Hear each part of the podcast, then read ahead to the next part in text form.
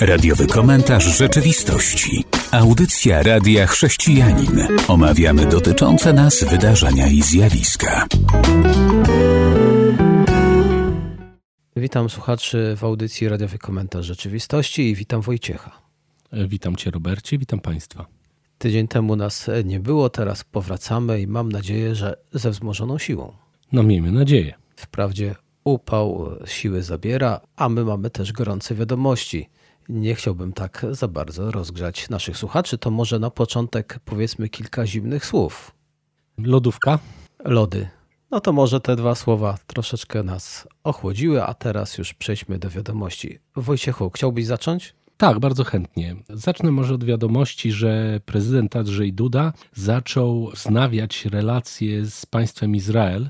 Otóż złożył list uwierzytelniający ambasador Jakow Liwne, który będzie ambasadorem w Polsce i właśnie prezydent Herzog prosił też o przywrócenie ambasadora RP w Izraelu. Liczę, że do tego wkrótce dojdzie, powiedział prezydent Duda na takie stwierdzenie. Myślę, że to chyba dobra wiadomość, bo należy relacje z innymi państwami naprawiać. Zobaczymy, jak to się będzie dalej toczyło. Co myślisz o tym temacie? Myślę, że bardzo dobrze jest, kiedy państwa mają ze sobą dobre relacje, ale dobre relacje, żeby były w obie strony, prawda? A nie być pod butem jakiegoś innego kraju, bo kiedyś to my mieliśmy też relacje z Rosją. Ale wracając do tego tematu Izraela, wczoraj poddałem się refleksji. Izrael by już dawno nie funkcjonował, gdyby nie wsparcie Stanów Zjednoczonych. Czyli te nasze relacje może na pewno pomogą w kontaktach, w jakichś przyjaznych, ale jeśli chodzi o istnienie i funkcjonowanie państwa Izrael, to tylko pieniądze ze Stanów Zjednoczonych pozwalają im funkcjonować, bo tak wokoło to nie mają przyjaznych państw. No nie mają, ale mam wrażenie, że oczywiście nie chcę uogólniać. No Izrael jest trudnym partnerem, jeżeli chodzi o wszelkie rozmowy, zwłaszcza, że bardzo mocno gra Holokaustem, który był na pewno dużą tragedią i nikt tego nie kwestionuje. Natomiast mam wrażenie, że ten temat jest po prostu cały czas pompowany, cały czas wyciągany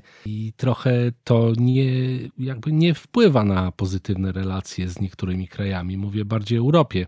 Natomiast tam, no wiadomo, że to są różnego rodzaju siły religijne, którym się to państwo nie podoba, tak? I relacje dobrze, żeby były dobre, bo może też i nie będą tak gnębić chrześcijan i będą tonować te zapędy tych nacjonalistycznych Żydów, bo to też również ma miejsce. A tak, jeśli będą dbali o dobre relacje z innymi krajami, a Polska im się jak najbardziej jawi krajem chrześcijańskim, to może się uspokoją albo bardziej uspokoją tych krzepkich swoich nacjonalistów. My też mamy w kraju swoich. No niestety, każdy kraj chyba jest skazany na takich ludzi, bo wszędzie się pojawiają różnego rodzaju sposoby myślenia. Ale może przejdę do drugiej wiadomości, bo to jest taka krótka wiadomość. Otóż dyrektor Światowej Organizacji Zdrowia Theodoros Abhamon Gebrajus podkreślił, że pandemia koronawirusa nadal jest w zasięgu międzynarodowym, nadal obowiązuje stopień alarmowy.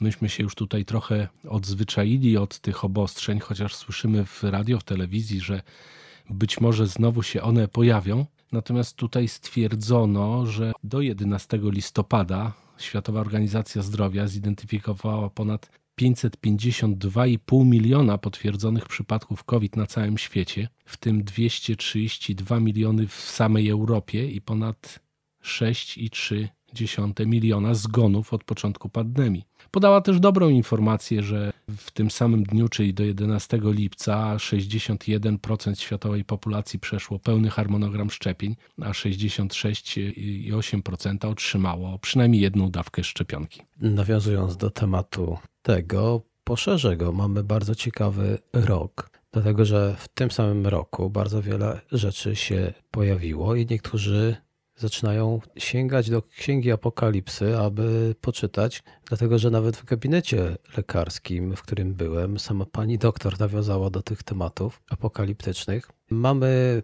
pandemię, mamy wojnę, która ma wpływ globalny. Dodatkowo mamy jeszcze przy okazji pewne kryzysy z tym związane, kryzys energetyczny, teraz dużo się o tym mówi. Myślę, że to będzie tylko dużo strachu, nie będzie tak źle, taką mam nadzieję. I mamy jeszcze kilka innych rzeczy, które mają miejsce. Także ten rok może głęboko zapaść w pamięci ludzi. No chyba, że te następne lata będą jeszcze bardziej burzliwe. Może w tej całej sytuacji ludzie będą baczniej zwracać uwagę na to, co mówi Pismo Święte. Może nie pozostaną tylko przy Apokalipsie, a pozostałe księgi również znajdą swoje miejsce w, podczas czytania. No miejmy nadzieję, że to wpłynie pozytywnie, że ludzie trochę spojrzą w kierunku Boga i tego, co On nam tutaj obiecał, co On dla nas zrobił.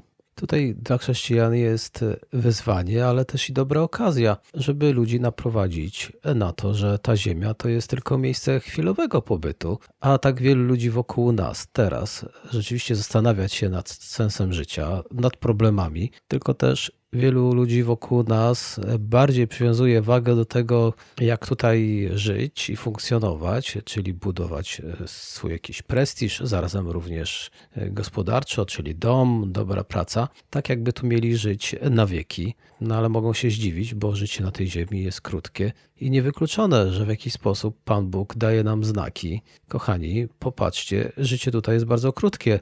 Pomyślcie o wieczności, jak to ktoś kiedyś powiedział, czas ucieka, wieczność czeka. No, ciekawe stwierdzenie, bardzo sympatyczne. To mam jeszcze pewne wiadomości, ale może jednak zaprosimy naszych słuchaczy do wysłuchania utworu muzycznego, bo potem, potem się będzie działo. Witam po przerwie muzycznej. W tej części chciałbym powiedzieć parę słów o religii w szkole. Mamy wakacje, ale po wakacjach rodzice wrócą do tego tematu, no i dzieci oczywiście też. Minister edukacji Przemysław Czardek już wiosną 2021 roku zapowiadał, że chce, by religia lub etyka była obowiązkowa, no i miał przygotować te odpowiednie przepisy. Nawet powiedział, że będą już wkrótce. Rok ponad minął, przepisów brak, ale dzieci do tej pory miały wybór, prawda? Religia, etyka tak? Słyszałeś o tym? Tak, no tak, zdecydowanie. Ale był jeszcze trzeci wybór. Ja tam nie jestem na bieżąco, ale była religia, etyka lub nic. Mogły wybrać. Tak przynajmniej się dowiedziałem. No to Przemysław Czarnek chce, aby dzieci już nie miały takiego dużego wyboru, albo co za tym idzie, może rodzice, aby był tylko wybór religia czy etyka. No i to oburzyło co niektórych, i w związku z tym mój komentarz. Nie jestem miłośnikiem tego ministra i o niego mi w ogóle nie chodzi, ale chodzi mi o słowo etyka. Dlaczego dzieci miałyby nie chodzić na etykę, tylko wybierać nic? Przecież potem w naszym społeczeństwie właśnie nie ma etyki, nie ma religii, no, nie ma etyki i jest nic. Te nic może bardzo daleko odbiegać od etyki. Czy tak naprawdę uważamy, że nie potrzebujemy etycznego postępowania w życiu, etyki w biznesie? Przecież ci ludzie kończą szkoły, idą do biznesu i co oni wiedzą o etyce? No dlaczego ludzie boją się etyki? Trudno powiedzieć, ale też uważam, że powinno być to obowiązkowe, no bo chociażby z punktu widzenia czysto praktycznego, no taka przerwa, gdzie dziecko snuje się po szkole albo siedzi w bibliotece, jeżeli odrabia lekcje, to tyle dobrego, ale kiedyś przed wojną czy zaraz po wojnie były uczone różne ciekawe przedmioty, oprócz właśnie etyki. Były lekcje savoir vivre, były lekcje łaciny, greki, logiki, co jest bardzo ważne przecież przy matematyce. Kiedyś uczono logiki. Dzisiaj się tego nie uczy, ogranicza się to wszystko. Przecież tak jak mówisz, też nie jestem wielkim fanem ministra Czarnka, ale uważam, że to jest dobry pomysł. Dzieci powinny mieć konkretny wybór. To albo to. Nie chcesz na religię? Proszę cię bardzo, idziesz, uczysz się, jak się zachować. To jest w pełni się zgadzam. Tu jest tylko jeden problem, który ktoś zauważył, i po części przychylam się, kto będzie uczył tej etyki. Bo jeżeli dzieci rzeczywiście nie są wyznawcami na przykład katolicyzmu czy jakichś innych religii, a etyki będzie uczył ksiądz albo zakonnica, to nie będzie to tak mile przez nich odbierane. Więc tak, jestem tylko ciekawy, kto pójdzie uczyć, bo jak na razie to się dowiedziałem, że przygotowują nauczycieli etyki, ale na katolickich uczelniach. Hmm, ciekawe. A jeżeli już jesteśmy przy tym, to chodzi o kary za obrazę uczuć religijnych. Wiemy o tym, że jest taki przepis i pewnie też o tym słyszałeś. Tak, wspominaliśmy chyba nawet na naszej antenie o tym. Ja go zacytuję, bo to jest zapis w kodeksie karnym i jest on dość jasny i brzmi tak. Kto obraża uczucia religijne innych osób, znieważając publicznie przedmiot czci religijnej lub miejsce przeznaczone do publicznego wykonywania obrzędów religijnych, podlega grzywnie, karze ograniczenia wolności albo pozbawienia wolności do lat dwóch. I tyle jeśli chodzi o teorię. Tu się dowiaduje, że Zbigniew Ziobro zapowiedział, że przepis o obrazie uczuć religijnych jest niewystarczający. No to faktycznie, tu można się teraz mocno zdziwić, czego on tam jeszcze chce. Są ludzie, którzy byliby za tym, aby w ogóle zlikwidować taki przepis. Ja jestem również zwolennikiem, aby to zlikwidować. A tutaj jeszcze jest pomysł, aby to jeszcze zaostrzyć. Co o tym sądzisz? Czy trudno powiedzieć, e, bo nie wiem za bardzo, jak bardzo pan Ziobro chciałby to jeszcze zaostrzyć, co on ma na myśli, mówiąc y, bardziej. No, to jest tak, taka sytuacja, że moim zdaniem stwierdzenie, że no, obraza uczuć religijnych, jak, jak to ocenić, tak? No bo wiadomo, że jeżeli ktoś na przykład zniszczy krzyż, daję zupełnie przykładową. No to jest to oczywista oczywistość, tak? Wielu ludzi uznaje ten symbol za ważny dla siebie, to, to jest oczywiste. No ale jeżeli ktoś się z kimś nie zgadza w sposób bardzo, że tak powiem, drastyczny, używając słów powiedzmy obraźliwych, no to czy on obraża religię tego człowieka, czy obraża samego człowieka? Nie wiem, to jest takie bardzo trudne. No myślę, że tu prawnicy bardziej byliby skłonni pewnie coś powiedzieć. No ale my jesteśmy praktykami i chcę powiedzieć, dla mnie takie przepisy jeszcze zaostrzane stoją w sprzeczności z tym, co w demokracji jest wartością. Bo tak się często mówi, my w demokracji mamy wolność słowa, no jak się okazuje, to ta wolność słowa jest coraz e, bardziej, jest brakiem wolności słowa. No ale jeżeli jeszcze tutaj podniesiemy, to gdzie pole do dyskusji, do mówienia o swoich przekonaniach, to przecież jeżeli z drugiej strony ktoś będzie chciał zarejestrować związek i to może niektórych otrzeźwić, bo środowiska LGBT mogą sobie założyć kościół LGBT albo jakąś inną religię i wtedy każdy, kto coś powie przeciwko nim, jeszcze do tej pory na to nie wpadli, a nie chciałbym, żeby ten mój pomysł załapali, to przecież mogliby się powoływać, że obraża się ich uczucia religijne w Polsce. Oczywiście, no, równie dobrze ci, którzy wierzą w latającego potwora spaghetti, mogliby robić pikiety pod sklepami, tak? Które sprzedają makaron i pulpeciki, także no to, to jest właśnie. Ja mam takie wrażenie, że pan minister Ziobro bardziej by się chyba dobrze czuł w takim kraju typowo takim muzułmańsko-religijnym, bo czasem mam wrażenie, że on idzie bardzo mocno w tym kierunku i chciałby wprowadzić takie rządy i u nas, gdzie wszystko było podporządkowane pod wiarę i każdy, kto nie jest katolikiem, musiałby ponieść surowe konsekwencje. Taka ciekawostka, bo Zbigniew Ziobro zapowiedział, że ten przepis jest niewystarczający, a taka organizacja no, dosyć e, prawicowa i taka dosyć e, mocno umiejscowiona w katolicyzmie, Ordo Luris, się obudziła. Ona też była za tym, żeby takie przepisy były, ale teraz zauważyli, że i to jest wniosek pana Konrada Chwasta ze strony Spiders Web, e, że jeżeli będą takie przepisy, no to przecież one też będą chronić inne wyznania. No to jest problematyczne. No tak, no bo ten przepis nie będzie tylko chronił przekonanie katolików, ale będzie chronił również przekonania innych związków wyznaniowych, a to trzeba było powiedzieć, nie daj Boże, protestantów, a już straszne, bo również muzułmanów. No więc może pan Ziobro przemyśli swoje postępowanie, bo pewnie muzułmanów chronić by nie chciał. I tutaj stawiamy kropkę i przechodzimy do utworu muzycznego, który już teraz dla nas gra. Jak Ci się podoba utwór muzyczny? Bardzo ładny. Witam ponownie. Wracamy do audycji i teraz przechodzimy do tematów okołowojennych. Proszę Wojciechu. Tak, czy wiesz, Robercie, gdzie znajduje się Burjacja? Nie. No właśnie, ja też dokładnie nie wiem, gdzie to się znajduje, ale Burjacja jest to jedna z republik rosyjskich. To jest, to znaczy bardziej nacja, można powiedzieć, i ci ludzie byli właśnie masowo wysyłani na wojnę w Ukrainie I teraz organizacja się pojawiła taka, która się nazywa Wolna Buriacja, która pomaga tym żołnierzom siłą wysłanym na wojnę, którzy nie chcieli w ogóle walczyć. Oni mówili, że jechali z informacją, że jadą po prostu na manewry, a znaleźli się nagle w czasie bitwy. Zaczęli stamtąd uciekać. Ta organizacja pomaga im wracać, pomaga uciekać. Tutaj takiego prym w tej, w tej całej wiedzie taka pani Garmożapowa się nazywa, y, Aleksandra z tej wolnej Buriacji podała informację, że właśnie pomogli, tak jak wspomniałem, 150 żołnierzom wrócić w ostatnich dniach do swego regionu i ona mówi tak, wy giniecie, a Putin buduje sobie pałace. Właśnie w ten sposób podkreślając, że właśnie wojna jest tylko dla niektórych takim zyskiem, natomiast dla zwykłych ludzi po prostu jest tragedią. Na wojnie wielu się bogaci, bogaci się bogacą, biedni, no biedni jadą na tą wojnę, biedni ponoszą konsekwencje jakichś tam kryzysów z tym związanym, na przykład jakiegoś embarga.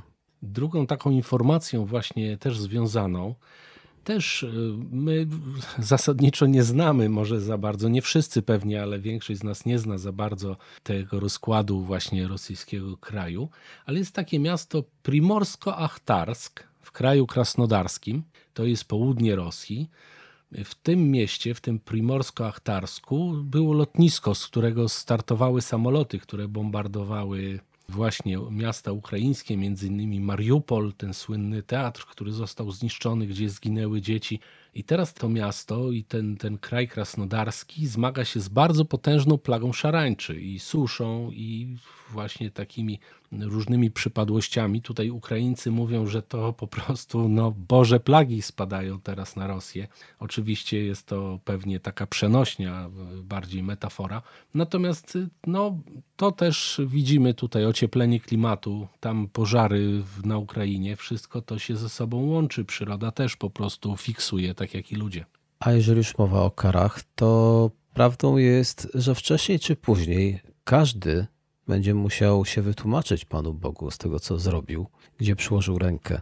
Myślę, że gdyby te osoby sobie zdawały z tego sprawę, to wszystkie osoby, gdyby zdawały sobie z tego sprawę, to inaczej świat by wyglądał. Będąc w Rosji, to chcę powiedzieć Ci, że prawosławni nacjonaliści spotkali się w Jekaterynburgu na Uralu, no i oni chcą przywrócenia imperialnej Rosji. Należą do polityczno-religijnego stowarzyszenia założonego w latach 90. i teraz wiesz przez kogo? No przez kogo? Patriarchę moskiewskiego Cyryla. Mm, coś mi mówi to nazwisko. Wspominaliśmy już o tym panu, że tak bardzo sprzyja Putinowi i wojnie. No i teraz już e, temat mi się poszerza, bo jeżeli on już od lat 90. wspiera nacjonalistów rosyjskich, którzy żądają państwa całkowicie wolnego od wpływów Zachodu, ich zdaniem początkiem drogi ku wolności jest inwazja na Ukrainę, bo na Ukrainie to jest za dużo demokracji, to postanowili się spotkać. Spotkania wcześniej przez dwa lata nie było, jak się dowiaduje, bo były obostrzenia pandemiczne, a teraz się spotkali i głównym gościem zjazdu był ideolog nacjonalistyczny i oligarcha Konstantin Małofiew, który wygłosił przemówienie inauguracyjne pod tytułem Prawosławie i świat XXI wieku. Proszę, jak to można chrześcijaństwo, w tym wypadku prawosławne, mieszać do nacjonalizmu i w ten sposób usprawiedliwiać, co robi przecież ten oligarcha, jak też robi ten patriarcha, napad na Ukrainę. No tak, i to, co mi się nasunęło w tym momencie, zobacz, jak to ciekawie jest na świecie, że te rzeczy wychodzą z czasem, pojawiają się, wtedy masz szerszy obraz tego, co się dzieje, tak? Wszyscy po tutaj zakładali, że ten patriarchat, no to tam po prostu no, wspiera Putina, bo ten, a on tu już dawno ma to wszystko sobie ułożone i jemu w to graj. Po prostu poszerzyć przy okazji chce pewnie swoje wpływy. A w tym wszystkim zaskoczyła mnie troszeczkę informacja, bo ten Mołofiejew tak zwany oligarcha prawosławny, to on, kręcąc się w kręgu Putina, jest gdzieś w pobliżu służb specjalnych rosyjskiej mafii.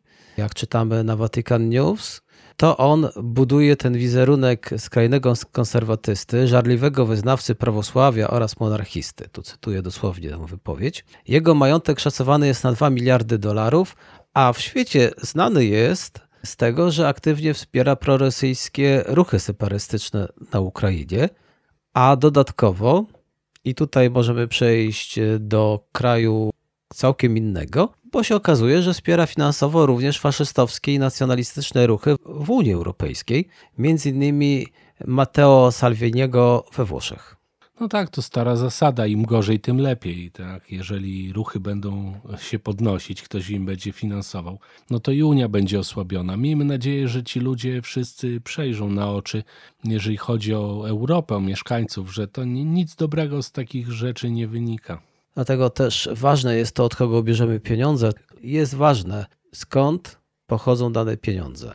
Dlatego, że są ludzie, którzy w ten sposób kupują lojalność albo dają pewne środki, ale mają ukryte motywacje. Jest gdzieś jakieś inne dno. A jeżeli mówimy o pieniądzach, to można je też w sposób właściwy wykorzystywać. I tu przykładem na to, że można pomagać jakkolwiek wykorzystując swoje talenty, jest Waleria Jeżowa. To jest dziesięcioletnia dziewczynka, jest mistrzynią warcabów. I otóż ona zbierała pieniądze, żeby wspierać walkę na Ukrainie w ten sposób, że grała z ludźmi, z przechodniami, zapraszała ich do gry w warcaby i każdy, kto przegrał grę, musiał zapłacić jakąś tam kwotę, którą sobie pewnie wymyślił na rzecz fundacji Siergieja Prytuły, to się tak nazywa ta fundacja. I wyobraź sobie, że ta dziewczynka w ten sposób, grając z ludźmi w warcaby, zebrała 700 euro. No, dużo i niedużo, każdy grosz się liczy. I tutaj właśnie napisali Y, pan Chreszczenko napisał na Twitterze, że przyszłość z takimi dziećmi jest bezpieczna. To jest kolejna rzecz, którą możemy wrzucić do jeszcze innego działu, żeby w naszych szkołach uczono dzieci ekonomii. Dlatego, że jeżeli my uczymy różnych rzeczy, to dlaczego też nie uczymy ich e, samodzielnego myślenia, ale również myślenia dotyczącego ekonomii?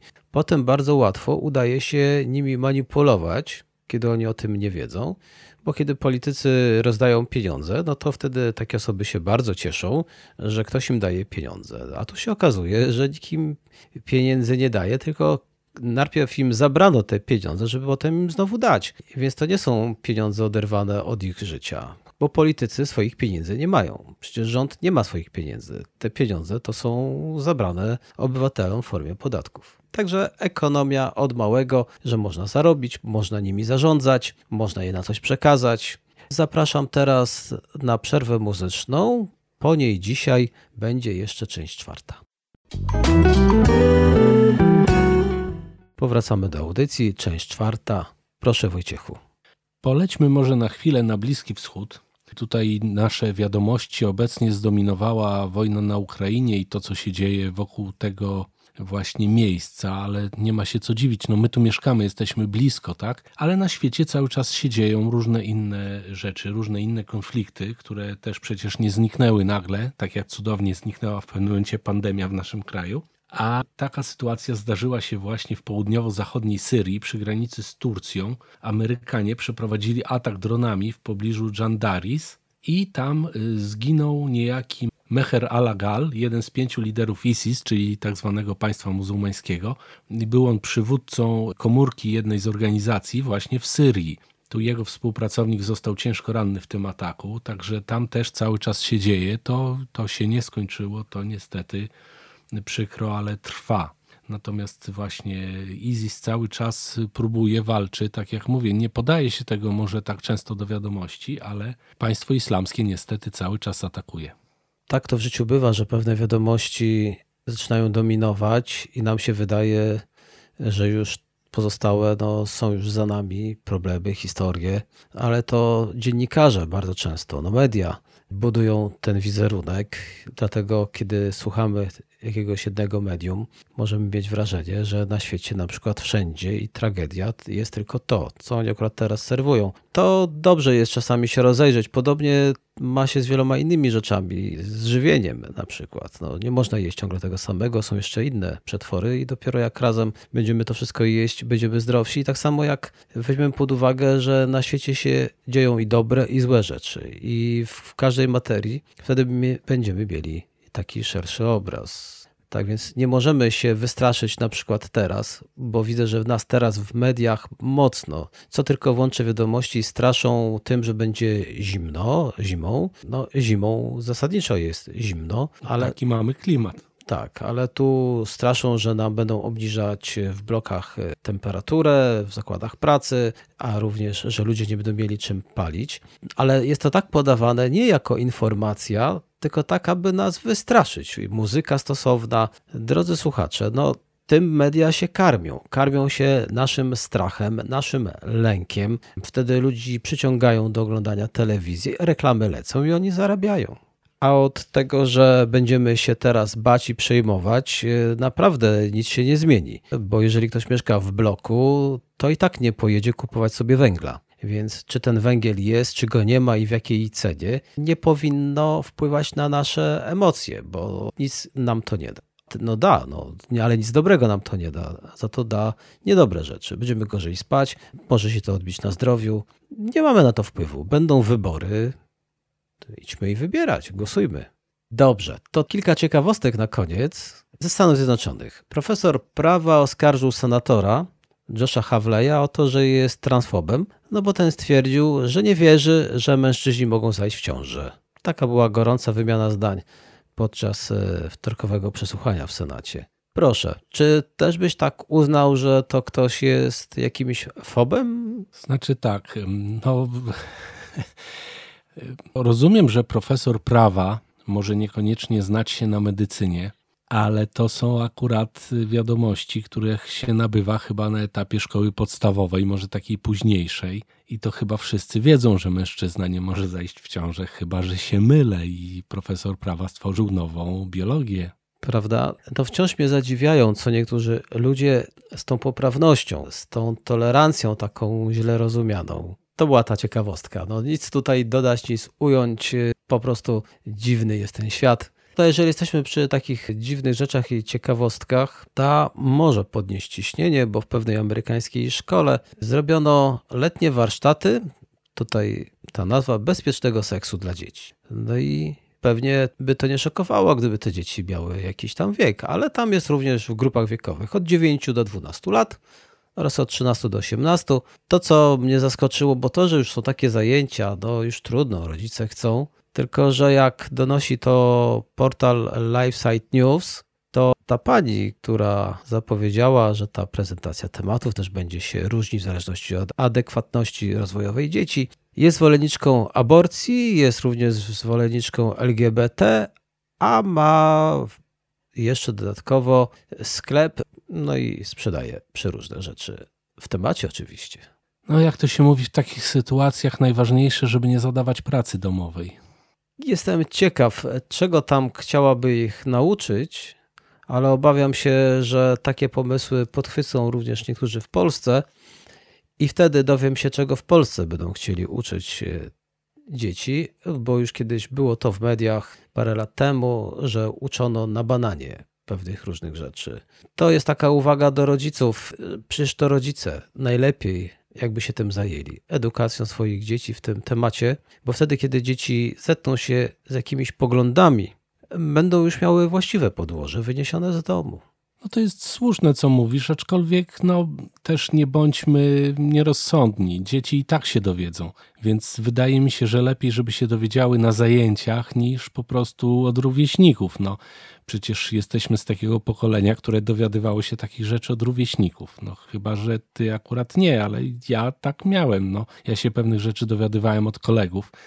I tak to było w tamtych czasach. I dlatego ważne jest to, co tutaj powiedziałem na końcu, żeby rodzice o to zadbali, bo potem ktoś wyedukuje ich dzieci niekoniecznie tak, jakby chcieli. A że rodzice się boją, to wielu z nich chciałoby, żeby takie zajęcia się odbyły, no to dobrze, to wtedy miejmy kontrolę, żeby to były zajęcia, gdzie my te dzieci zaprowadzimy tam, że one będą się czuły bezpiecznie i my będziemy się czuli bezpiecznie, bo będzie to zgodne z naszymi przekonaniami.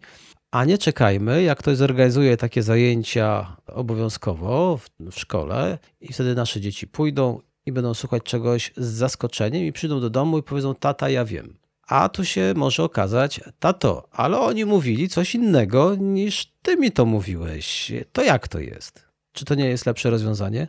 No, zdecydowanie i tu widzę też pomysł na y, jakiś może nawet biznes dla ludzi, którzy się na tym znają, bo y, tutaj warto by było może pomyśleć o warsztatach nie dla dzieci, tylko dla rodziców na temat, jak tłumaczyć dzieciom, tak? W jaki sposób y, podejść do dziecka, w jaki sposób przedstawić temat, bo rodzice też się, no, mogą się krępować w pewnym sensie, a tak mogą nie wiedzieć, jak zagaić, jak rozmowę taką rozpocząć i może by było właśnie dobrym pomysłem, żeby ktoś nauczył rodziców, jak rozmawiać z dziećmi. Pewnie, że tak. A też pomysł, który możemy podrzucić, żeby pójść do swojego kościoła, do swojej wspólnoty i zaproponować tego rodzaju zajęcia, żeby ta wspólnota kogoś znalazła i wtedy zaproszą rodziców, przeszkolą, bo jeżeli dana wspólnota to zrobi, to pomoże rodzicom. Rodzice faktycznie mogą się krępować, mogą czegoś nie wiedzieć. Cudowne rozwiązanie, żeby dany kościół, dana wspólnota takie spotkania mogła zorganizować, a może nie tylko dla rodziców, a może również też dla dzieci, a może jednocześnie dla rodziców i dla dzieci. I wtedy byłoby to naprawdę ciekawe rozwiązanie, bo idą sobie rodzice z dziećmi na zajęcia związane z seksem. No, bardzo ciekawe. To wtedy rodzice wiedzą, gdzie ich dzieci się dowiadują rzeczy, tak? A dzieci nie czują się mocno skrępowane ani źle, bo przecież rodzice byli w sąsiedniej sali i też mieli zajęcia. Prawda, że fajna inicjatywa? A teraz już mówię, do usłyszenia. Do usłyszenia. Był to radiowy komentarz rzeczywistości.